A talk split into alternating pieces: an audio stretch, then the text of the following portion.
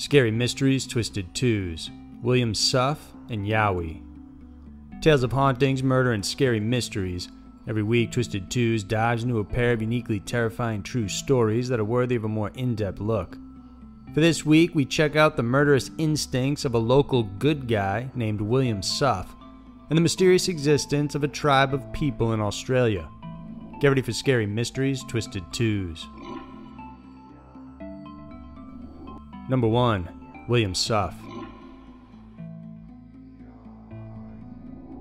Known as the Riverside Prostitute Killer and the Lake Elsinore Killer, William Suff was described by his neighbors in Riverside, California as a friendly nerd who was always doing things to help people.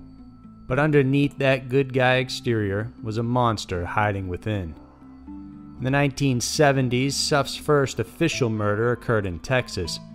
He was convicted by a jury, together with his then wife Terrell, for beating their two month old daughter to death. His wife's conviction was later reversed because of insufficient evidence. William, however, was sentenced to 70 years in prison but served only 10 before being released in 1984. Once he got out, he created a likable persona for the public to see. Those who knew him say he was friendly, and he worked various jobs, including being a county stock clerk where he delivered supplies to the task force in charge of solving crimes in the community. It was later on discovered that most of the crimes being investigated were actually being committed by none other than William himself. He had a thing for vanity plates and cooking chili. His chili recipe was so good, he even won the Riverside County Employee Chili Cook Off. Later on, it was believed he added a secret ingredient to his award winning meal. It was the skin and muscle from one of his victims. The first body discovered was of 23 year old Michelle Gutierrez. She had been dumped in the Rubidoux industrial area, which was just a short drive from Riverside. She had suffered multiple stab wounds, her clothes torn away from her body, and her private parts had been mutilated. Weeks later, on December 11th, the body of 24 year old Charlotte Palmer was found. She was badly decomposed, and so it was difficult to assess whether it was related to the Gutierrez murder. The third body was of 37 year old Linda Ortega, and she was found naked and mutilated on a dirt road leading to Lake Elsinore. It was determined she had been dead for three days and that she had high amounts of cocaine and alcohol in her system. A fourth body was found in May of 1987, that of Martha Bess. She was close to where Ortega's body was, and there were signs of strangulation, mutilation, as well as high levels of drugs in the bloodstream. She was naked in a spread eagle position, indicating that she had been posed. After the fourth body, it was clear to authorities that a serial killer was now on the loose. All of the first initial victims were found to have similar backgrounds with extensive rap sheets and a history of prostitution. A huge task force was created to find this killer, and knowing this effort, Suff either stopped killing for two years or found a different dumping ground still unknown to police today. But in 1989, Suff struck again. A known prostitute named Linda Ruiz was found naked with one of her breasts completely removed from her body. Her neck was twisted and her head buried in the sand. Like the other victims, alcohol and drugs were in her system, including large quantities of sand in her throat. Three additional victims were found in 1989. This included the body of 23 year old Christina Leal. This time, the victim was fully clothed and had a stab wound through her heart, but she was actually killed via asphyxiation like the other victims. Various pubic hair and fibers were recovered from her body, and they match with those from the previous victims. However, the most shocking thing with Leal's body is that the coroner found that the killer had placed a light bulb up inside her. Police were worried the killer was escalating in his deviousness.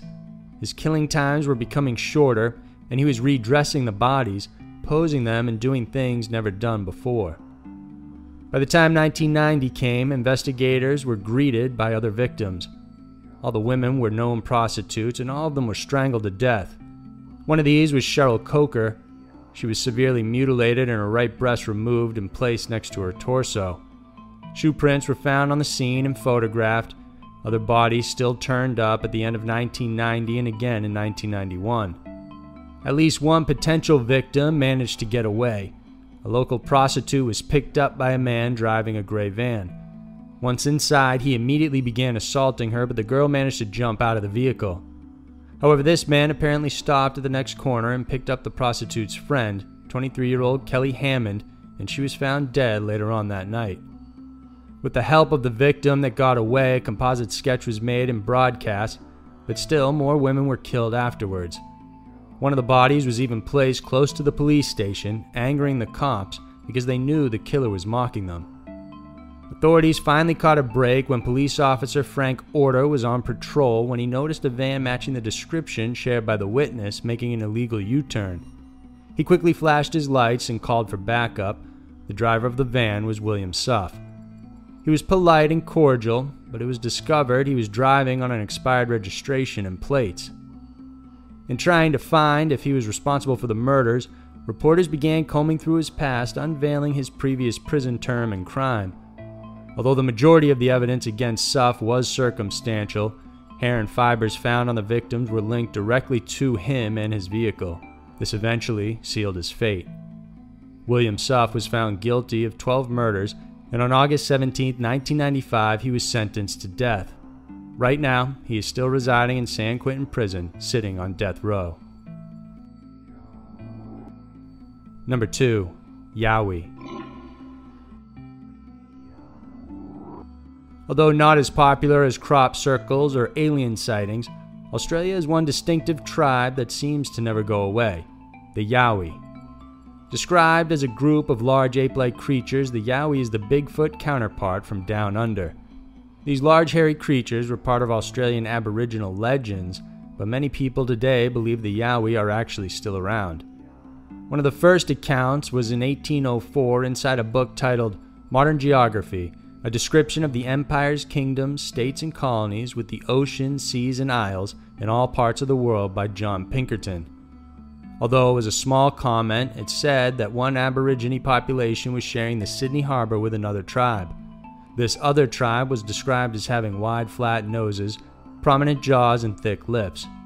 Interestingly, the Aborigines regarded them as a different population entirely and called them the Yowies, meaning hairy people. Moreover, at least one tribe from northern Queensland told stories of living alongside the Yowie, even fending off attacks from them over the centuries. Historically, there are two popular descriptions. The first is that they are believed to be of the Gigantopithecus race, which were large ape like species measuring between 6 and 10 feet tall and weighing up to a thousand pounds. Aside from the typical ape like hairy body of the Yowie, their fingers were distinctive in that they didn't have any. Instead, they had talons. This type of Yowie was said to be more aggressive towards humans. The other type are those described as being smaller, around 4 to 5 feet tall, and are believed to be ancient types of hominids that survived throughout the years. Historical accounts of the Yowie are many and varied. The first ones that reached London were in 1820 when a letter included an encounter that happened in 1789 when a party of settlers went out on a hunting trip in the deep forests of Australia. As they were returning to their camp, they saw an animal twice the height of an ordinary man standing upright and looking directly at them. Another curious image taken by a man named Rich Jones supposedly shows a Yowie sitting in the background. The picture was taken in 1832 and shows two loggers sitting in the foreground, but in the background, a large creature is supposedly present, sitting just behind the men with his hands on his lap. As for more recent accounts, in December of 1979, a couple named Leo and Patricia George were out in the forest where they found a mutilated kangaroo. They said the creature that killed it was just 40 feet away from them and stopped to look back at the couple before disappearing into the thick brush. The majority of the sightings come from the central coastal region of New South Wales, as well as in Queensland's Gold Coast. The Blue Mountains outside Sydney also holds many sightings of these supposed creatures. Rex Gilroy, an expert on the creature, is said to have investigated over 3,000 cases of Yowie sightings. He began writing about them in the 1970s publishing his works in various newspapers and magazines. As for whether this large Bigfoot cousin is real or not, various hair samples, footprints, photographs, audio recordings, and even videos of the Yowie are said to have been captured, but so far, there are no skeletal remains or other physical evidence to provide definitive proof. So, there were two of the most murderous and interesting stories around. The world can be a crazy place, and Twisted Twos is sure to show you why. If you enjoyed this video, then please remember to subscribe to our channel. We have new videos coming out every single week that we know you'll enjoy. Thanks for watching, and I'll see you soon.